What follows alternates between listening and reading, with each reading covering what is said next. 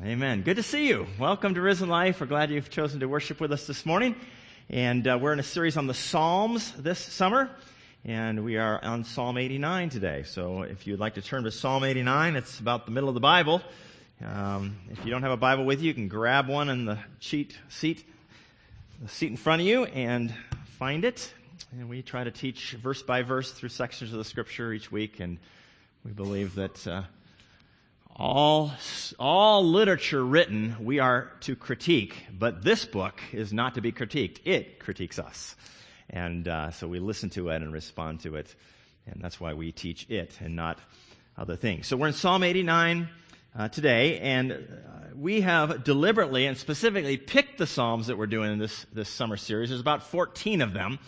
And this one is picked because it is the last one in the third book of the Psalms. The Psalms are divided into five books, and this is the final statement of the third book of the Psalms and says some very important, all-encompassing things for us to understand and hear. The message really of the Psalms is largely found in this book that uh, through David's line is a king that is coming who is going to reign and reign forever. And we see that in this Psalm, Psalm 89. It really is speaking of the promise to David, the Davidic covenant often called, uh, that there would be a king in his line that will come and he will reign for all eternity. Uh, this psalm will deal with this covenant. A covenant really is God telling us how he is going to function. It's really kind of a job description. God writes for himself and telling us, this is how I'm going to do things. This is my covenant to you. And how we are to respond to it, how we are to find our place in it, um, is part of the deal as we read about this covenant. Now, this Davidic covenant speaks of God building a most certain and an eternal kingdom. And we are to come under the king in hope in him and submit to him and rejoice in him and follow him all to his glory and the praise of his great name. And that's what the Davidic covenant tells us. And we need to know how we fit into that. And that is that everything God does for and with his people is moving us to be ready and enter into that kingdom and to rejoice in Jesus forever and ever.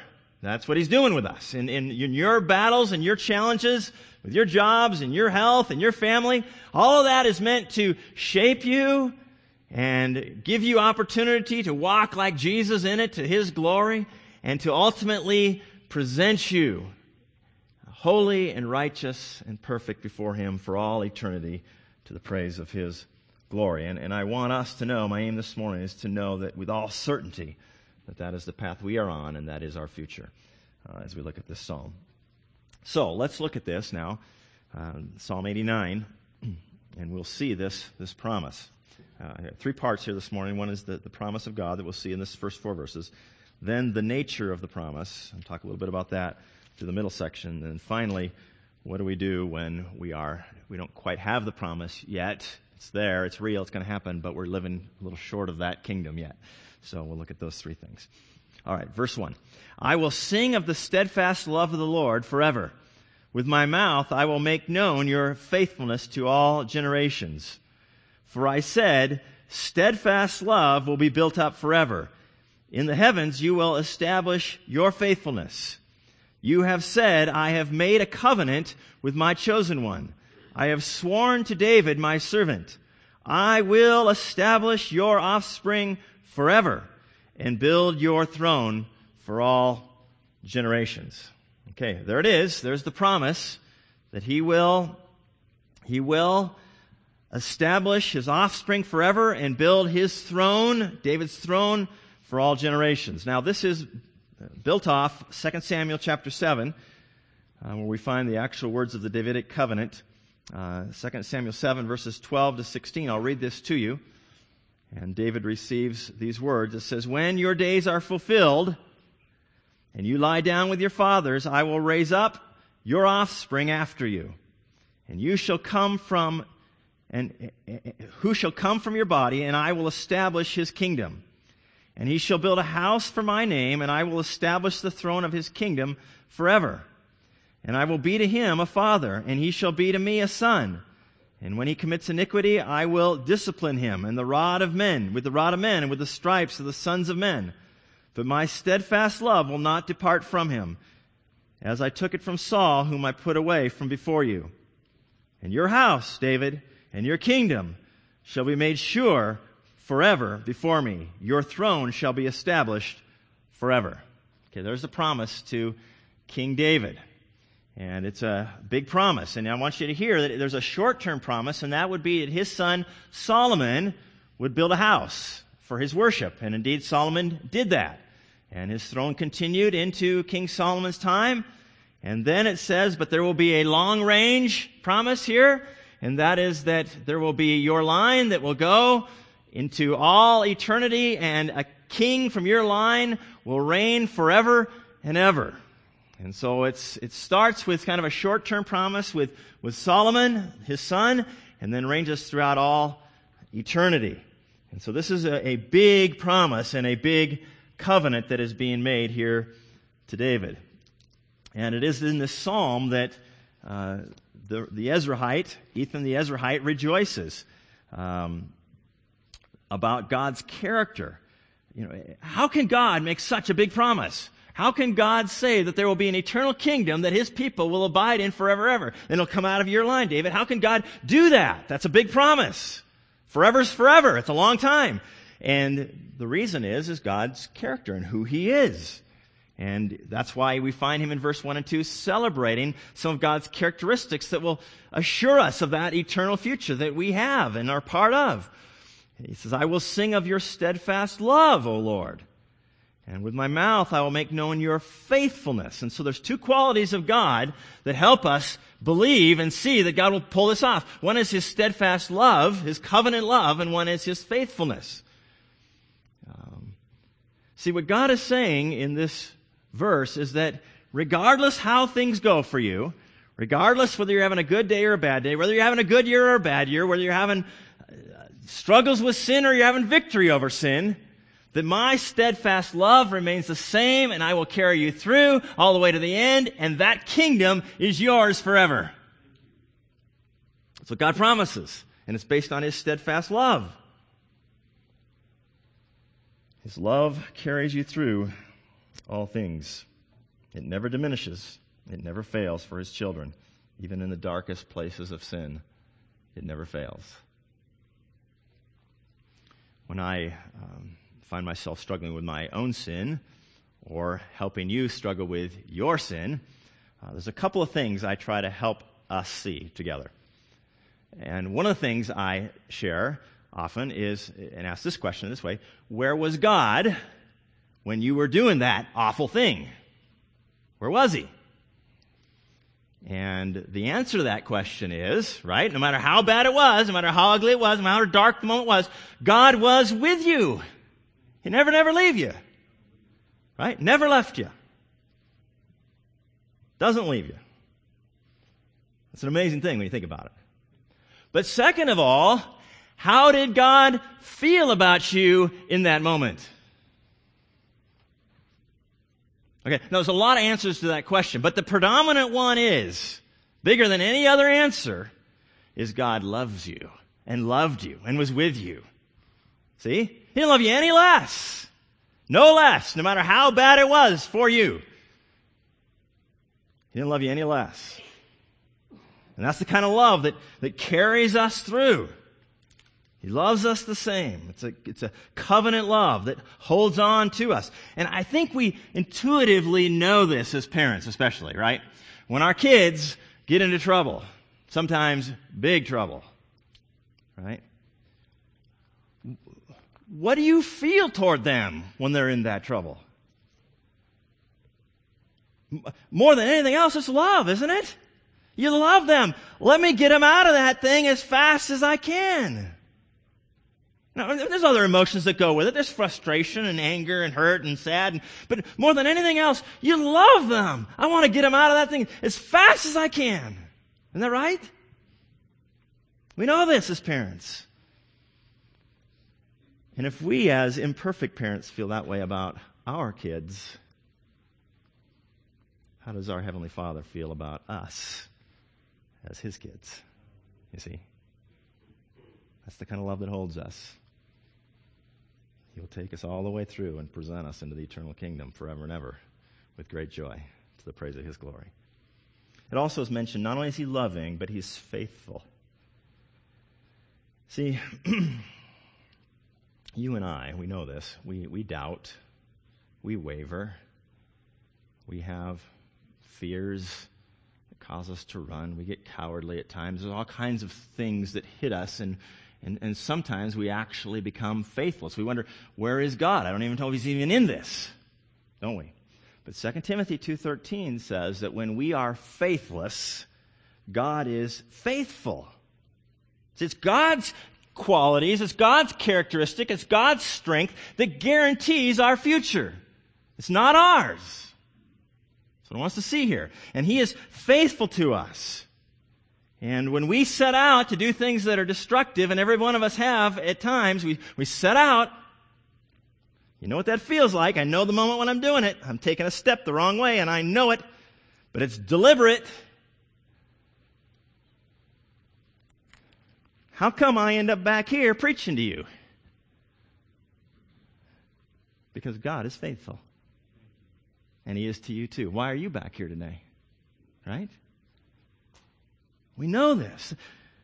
Praise God. It's ultimately and finally our making it to heaven, our making it all the way into the eternal kingdom, our salvation is not ultimately and finally dependent upon our faithfulness, but on His to us. That's the message here. This kingdom is going to be populated with people whom God loves as a parent and is faithful to them even when they are, are faithless. And a whole bunch more now verses try to make this point as we move ahead just how great and big God is. This promise is built on the size of God. Listen, verse 5. Let the heavens praise your wonders, O Lord, your faithfulness in the assembly of the holy ones. For who in the skies can be compared to you, Lord? Who among the heavenly beings is like the Lord? A God greatly to be feared in the council of the holy ones and awesome above all who are around him. O Lord, God of hosts, who is mighty as you are, O Lord, with your faithfulness all around you. You rule the raging of the sea. When its waves rise, you still them. The heavens are yours, the earth also is yours, the world and all that is in it. You have founded them. The north and the south, you have created them, Tabor and Hermon mountains, joyously. Praise your name. You have a mighty arm, strong as your hand, high your right hand. Righteousness and justice are the foundation of your throne. Steadfast love and faithfulness go before you. You, you get the feeling, okay, you're gonna make this eternal kingdom, and it's gonna be populated by your people. And it's based on your faithfulness. And the only way that's going to happen is God, if you are huge beyond belief. And that's what he's describing an amazing, great, big God who creates the world out of one word. He's amazingly powerful, who's perfect in holiness, and so he will always keep his word. And he will keep his promises to you and he's able to pay attention to the even finitest details of the world. It says he, he, he watches over the, the oceans even as they rage and all the waves of the seas. You are still with them. In engineering school, we had to write equations that would predict where a molecule was that was flowing through a tube or down a river. And write equations that would predict this right? This is crazy. I don't know why we did this. It makes no sense to me today. But this is what we did, and we got graded on this, right? And I got an F the first time I took this class. And you would too. And, and, uh, and I passed it the second time. But, um, but it's crazy. One, just trying to keep track of one little particle in a, in a tube that's flowing through a tube. And here is God. He knows all the ocean and all the subatomic particles all at once, and He keeps track of all of them all the time and knows where everyone is at. You think maybe He can keep track of your little problems in your little life, watch over you, and guide you safely to that place of blessing in the eternal kingdom? That's the picture. That's what we have here. And so God's promises are, are based on his greatness, who he is, and his eternal sovereignty and love and mercy. Now, I want to talk for a moment in this next little section um, about the nature of this promise. Um, and I'm going to pick it up. I'm going to skip a few verses because they say similar things. So I, am just going to, this is 52 verses long, and um, we won't cover every verse, but I'm going to pick it up at 27 now, where we see uh, sort of the nature of these commitments that God is making. And I'll read just 10 verses now. Listen. And I will make him the firstborn the highest of the kings of the earth. My steadfast love I will keep for him forever, and my covenant will stand firm for him forever. These are the promises he's making to David. I will establish his offspring forever, and his throne as the days of the heavens. And if his children forsake my law and do not walk according to my rules, if they violate my statutes and do not keep my commandments, in other words, they get really unfaithful, then I will punish their transgression with the rod and with their iniquity with stripes, but I will not remove from him my steadfast love or be false to my faithfulness. I will not violate my covenant or alter the word that went forth from my lips. Once for all, I have sworn by my holiness, I will not lie to David. His offspring shall endure forever, and his throne as long as the sun before me. Like the moon, it shall be established forever, a faithful witness in the skies. Okay? You, you get the flavor of this commitment? You get the flavor of the covenant? The question I want to ask is, is this covenant conditional or unconditional? Okay? What'd you hear there? What did it sound like to you? There. I'm going to do this forever. Nothing's going to stop this. Even if they go astray, they're not going to, it's not going to get stopped. Right? You get, you get the flavor that, that God will do this. There will be an eternal kingdom. His people will be in it. It will come out of David's line. You hear that? Okay, I want you to feel that because the weight of that passage is really strong. And it's really strong in light of what's said next. Okay? Now I don't want you to hear. This is the kind of stuff that makes scholars scratch their heads and Bible students and Bible, people reading the Bible scratch their heads because now listen what he says next in verse 38 and 39. Listen. But now you have cast off and rejected. You are full of wrath against your anointed. You have renounced the covenant with your servant you have defiled his crown in the dust.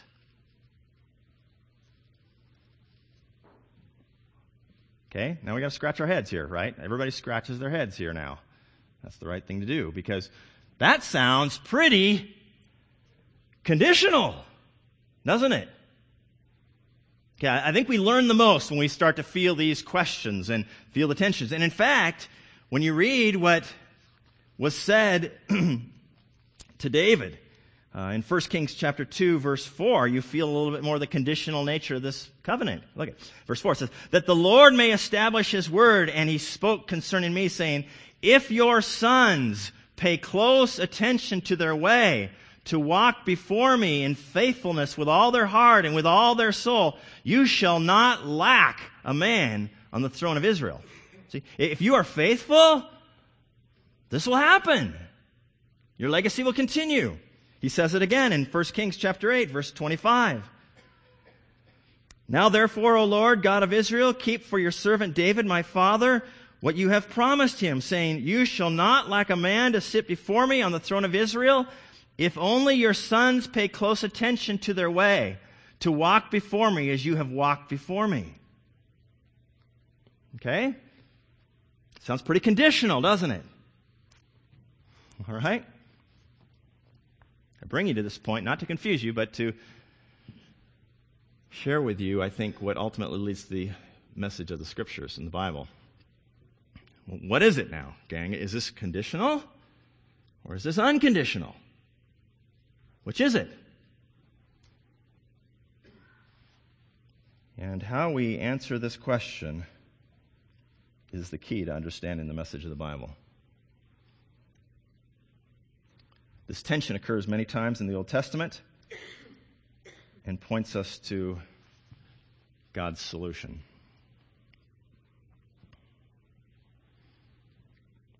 I was tempted to have you raise your hand on one or the other, just to kind of see where you'd go with this. But here's the, here's the truth of the matter. If I had you raise your hand for one, of the, on one or the other, you'd all be right. Because it's yes and yes. It is conditional and it is unconditional. It is both. And when we understand this, we understand the gospel. See, all of this is pointing ahead to God's solution. I, have got a promise of a kingdom that's going to go through the line of David, and yet here's this rebellious people. And what did Solomon do? He rebelled, did he not? He, he started to marry all kinds of women that were pagan women that loved other gods. He started to worship them. The kingdom was divided. They started to fight each other, got more miserable, started to worship more idols, they sent into exile. I mean, it, it, it just blew up because of his unfaithfulness.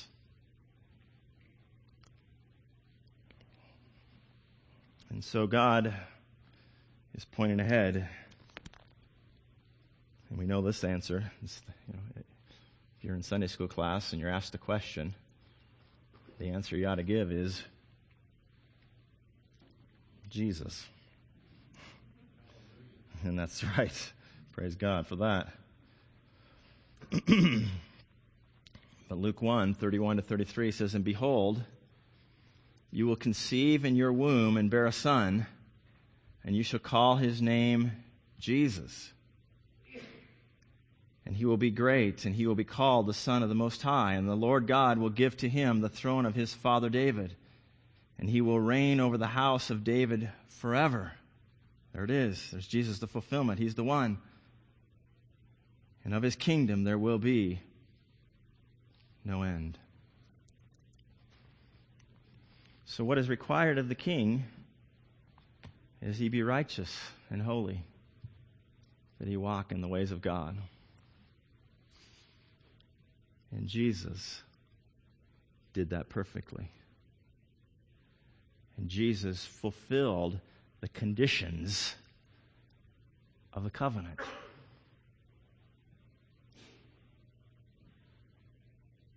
So that God could keep his unconditional promise of a people that would live with him forever. You see? To get in, and to get into the kingdom, you got to be holy and righteous, right? you, but you can't do it. You can't keep it. You can't keep it. You can't be good enough. And so Jesus dies for your sin, pays the price, lives a perfect life, and you have all of that given to you. He fulfills the conditions of the covenant to get in. And then he can keep his unconditional promise to you that you will live forever. And this kingdom will be filled up with people. So you see this? You get it? This is the gospel. This is why this tension is created in the Old Testament so we can see the need for Jesus and turn to Him. That there are conditions to be met that only Jesus can meet. He meets them. And then God can fulfill His unconditional promises to us to keep us all the way to the end in Christ and who we are in Him. It's a powerful, powerful thing. I, uh, I love when you experience these things in life um, where the gospel comes to life in, in really amazing ways. I had an experience many years ago now that was just like this. I, uh, I was wrapping up engineering school and I was on my last semester. It actually was a summer semester. I had to take an extra course or two because I had flunked that stupid course earlier. And here I was taking uh, a couple of electives to fill out my my credits. and uh, so I'm, I'm, I'm, taking these classes, and, um, and I had been interviewing for some jobs and actually had been given a job, offered a job that I had accepted. and um, now I just simply had to fill out uh, these credits. well, I was taking this history course. John Bridgman was a professor, a very famous professor in the University of Washington campus in the Seattle area. And he said, okay, this whole grade for this course is going to be based on two classes, or I mean, two tests, one at midterm and one at the end. And I'll give you a grade based on those two tests. Well, I was sick for the first test, and so he said to me, uh, just base your whole grade on the last test. Okay? yeah. I got to pass this course, right, to graduate. And, well, then the company that I had signed on with scheduled a date for new incoming engineers that they had to be there for, for orientation and to do some house hunting, but it was a requirement to have that job. And that landed on the exact same day as that final. right? Okay, so I've got this unconditional plan that I've got to fulfill. I'm going to go move and take this job, right? But I got this conditional piece. I've got to pass this course. And they're clashing on the same day. What am I going to do? I was really nervous and really scared. I didn't know what to do, in fact. So, so I went to my professor, Dr. Bridgman, and I told him my dilemma. And I heard the sweetest words I've virtually ever heard out of the mouth of a human being when I told him my situation. He said to me, I couldn't believe it, I still can't believe it to this day consider it a gift. I will just give you a good grade, and you do nothing. I don't even know if that's legal. but it is grace, is it not? It is grace, and it is the gospel. It is the gospel. He, by His grace, allowed me to meet the conditional piece of the covenant that I had to meet so that I could have that job that was already in place that I already possessed. That's an amazing thing. That's what Jesus has done for us. Are we stunned by that professor? My gosh, may God give us lots of professors like that, right? I've never met another one. But are we stunned by him? Absolutely. Our Jesus, in a greater way, released us from a far greater obligation so that we can have eternal pleasure forevermore in his kingdom. Can we admire the beauty of our Savior who did that for us? Yeah.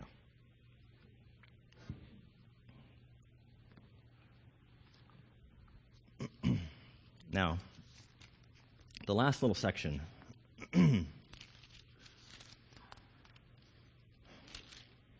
is a section, it's very similar to last week's lesson, actually. Um, both Psalm 88 and Psalm 89 end with a very similar tone, where the author knows of the promise, and he knows that the end is really good, and he knows the last chapter is amazing, and he knows he's going to be into an eternal kingdom that is led by a righteous and holy king. And yet, the present doesn't look like it and doesn't feel like it. The, the present experience doesn't match the promise. I was okay, yeah, this kingdom's coming. It's going to be led perfectly and holy by your righteous king. We are going to be in a place of immense blessing as God's people, and yet right now it doesn't feel like it. And that's what we have going on here in verse 46 to 51. Listen. How long, O Lord, will you hide yourself forever? How long will your wrath burn like fire? Remember how short my time is? For what vanity you have created all the children of man. What can man, what man can live and never see death? Who can deliver his soul from the power of Sheol? This sounds like last week. Lord, where is your steadfast love of old, which by your faithfulness you swore to David? Remember, O Lord, how your servants are being mocked. and how I bear in my heart the insults of all the many nations, with which your enemies mock, O Lord, with which your which they mock the footsteps of your anointed. Do you feel what he's going through? God, you're going to deliver me into a kingdom that's filled with joy and a life that is eternal and never ends. And yet, I'm being mocked. I mean, I'm, I'm suffering. I'm, I'm, like under the fire of your wrath. I, I don't get it. This isn't consistent with, with what you've promised. Right? You ever feel that way? God's promises? God will work all things out for good for those that love Him? God is for us, who can possibly be against us? And yet, I'm, I'm losing. You, have you lost sight of me, God? I'm losing. I'm getting killed. I'm slaughtered here. I'm being mocked, being made fun of, lost my job. Doctor just diagnosed me with some serious problems. And we don't know. We don't know the circumstances that caused the psalmist to write this way. Uh, it's one of the beauties of the Psalms, actually, is they leave the historical setting uh, open generally just so that we can apply it to our own hearts and our lives. That's the beauty of the Psalms, actually. But it could easily be that they were in exile. Kingdom was divided. They're at war. Kings are being, kingdoms are being shattered. Kings are being thrown down. Um, awful things were happening to Israel. And then we go into 400 years of silence after that, nothing from God. Where are you, God? and yet, Jen, just at the right time, just at the right time, it says in Galatians 4 4, God sends his son into the world to come to be the Savior, to be the fulfillment, to be the answer to all that they were feeling. He comes and he lives a perfect life and dies for their sin and rises again, triumphing over sin and death, just at the right time. That is our good God. And by the way, He doesn't always make us wait. A lot of times He answers quickly, and what a blessing is. In fact, I think the general way we live as Christians is in the God's blessing. We're generally healthy. We generally have jobs. We generally are doing well. We generally have friends. We generally have family. Most of the time, it isn't like this. Most of the time, God is just good to us and gives us, without warrant, just blessing upon blessing. But sometimes He makes us wait. And we wait. We go, Where are you? Puts us through the fire, and then he just lets it just stay for a while. I've had things I've been praying about for years and still unanswered, and I go, God, where are you? Why, God?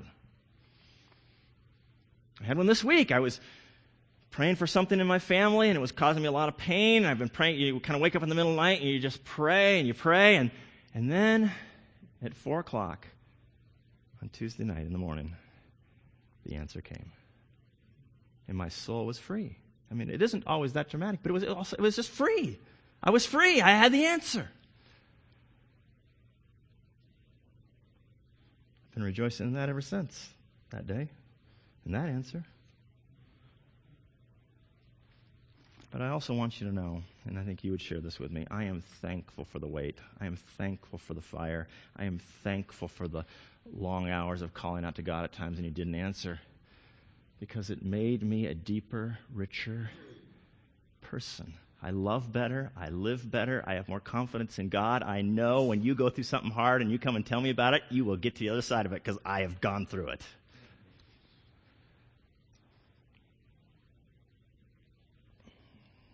That's our good God. And at just the right time and no sooner, He answers. He answers. And that's faith. 2 Peter 1 4 tells us that we are, we are, we are made holy by his precious promises. By keeping his promises, by hanging on, that God is good, that God will be with us, that God will turn everything out for good, that he's for you and not against you. If you hang on to those precious promises, it will shape you and make you like Jesus. All of this is to bring you into his kingdom in a glorious and more holy and thankful and blessed way.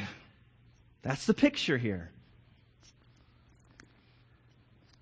And so today, now, here we are 2,000 years later, and we're not wondering about God's solution for the kingdom. We now know the kingdom. We now know the king. We've seen that. We got that clear. The question we now ask is how long? in a whole different way. Right? Look around just this week, just watch the news.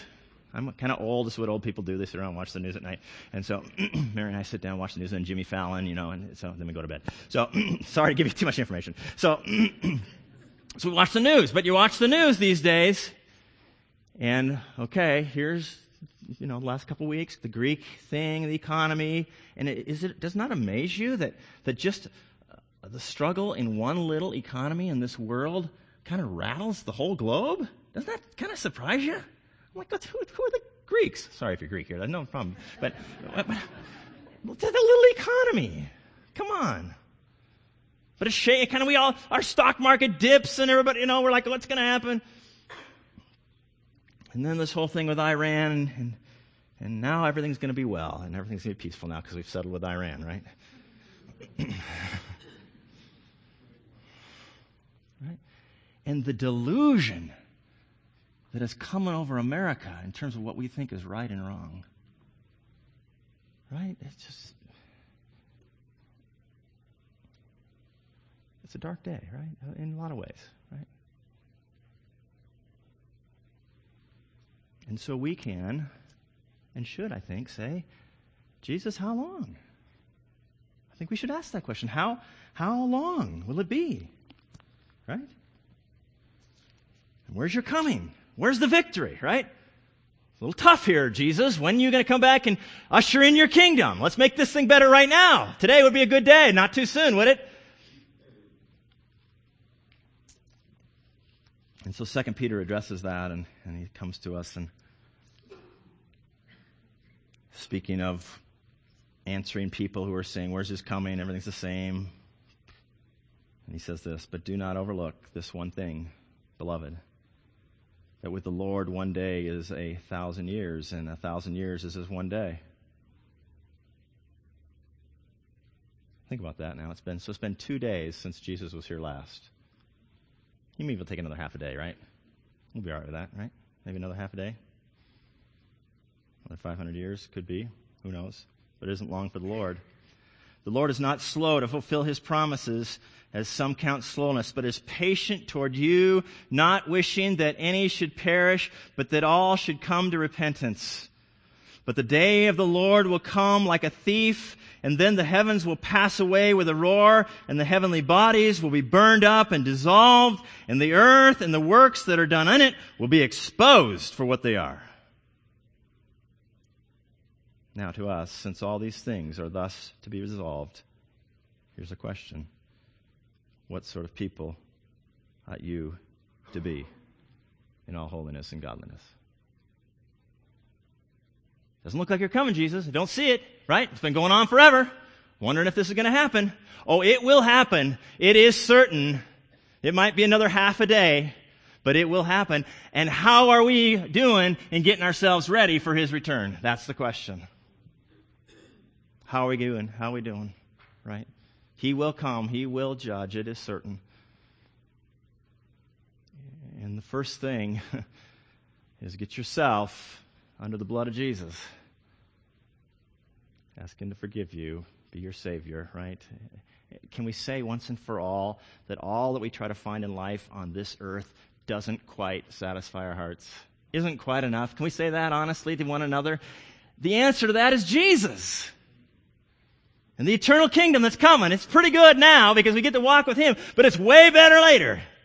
The last chapter is amazing. It's off the chart. So let's get in line with Jesus right now. But for us who are Christians and are walking with Jesus today, the call is to personal holiness. To live for the King in a way that they see His beauty.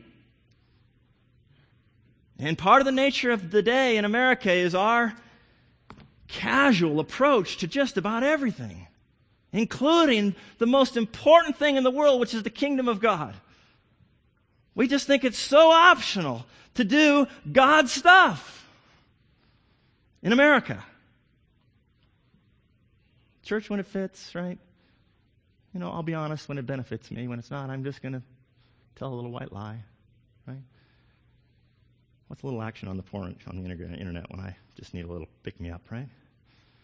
My gosh, I mean, we, just, we just sneak around doing all kinds of stupid stuff as if it doesn't really even matter. And Jesus said, suddenly the rip, heavens are going to rip open. I'm going to be here and, and you're to be ready for me. Get ready for me. And by the way, all that stuff you dabble in is empty anyway. Listen, this is, Ben, you can come on up. In Revelation at the very end, he starts to wrap this whole thing up and pointing us toward the kingdom and what we should do. In Revelation 22, 17 and 18, it says, The Spirit and the bride say, Come. Come, Lord Jesus. And let the one who hears do you hear? Jesus, come, come into my heart, come into my life, have your way. And let the one who is thirsty come. Let the one who desires take the water of life without price come. This is life. You want to live? Live it for Jesus. And what is on the line in your life is the, the kingdom and, and people's futures. Your neighbors are watching you as a follower of Jesus. And all we do so often in America is just complain about their dog pooping on our yard, or their yard's not kept, or right, or right, their kids are loud, or they play loud music, or in my case, pot smoke just wafts over the fence at night into my, right? And we complain. This is a matter of heaven or hell. Joy and sorrow, purpose and meaninglessness. All is on the line for the kingdom. This is what matters. And Jesus is coming. The day is coming, and it's coming soon. The heavens will rip open. And so the last two verses of the scripture say, He who testifies to these things says, Surely I am coming. I'm coming soon. Amen. Come, Lord Jesus. Is that your prayer?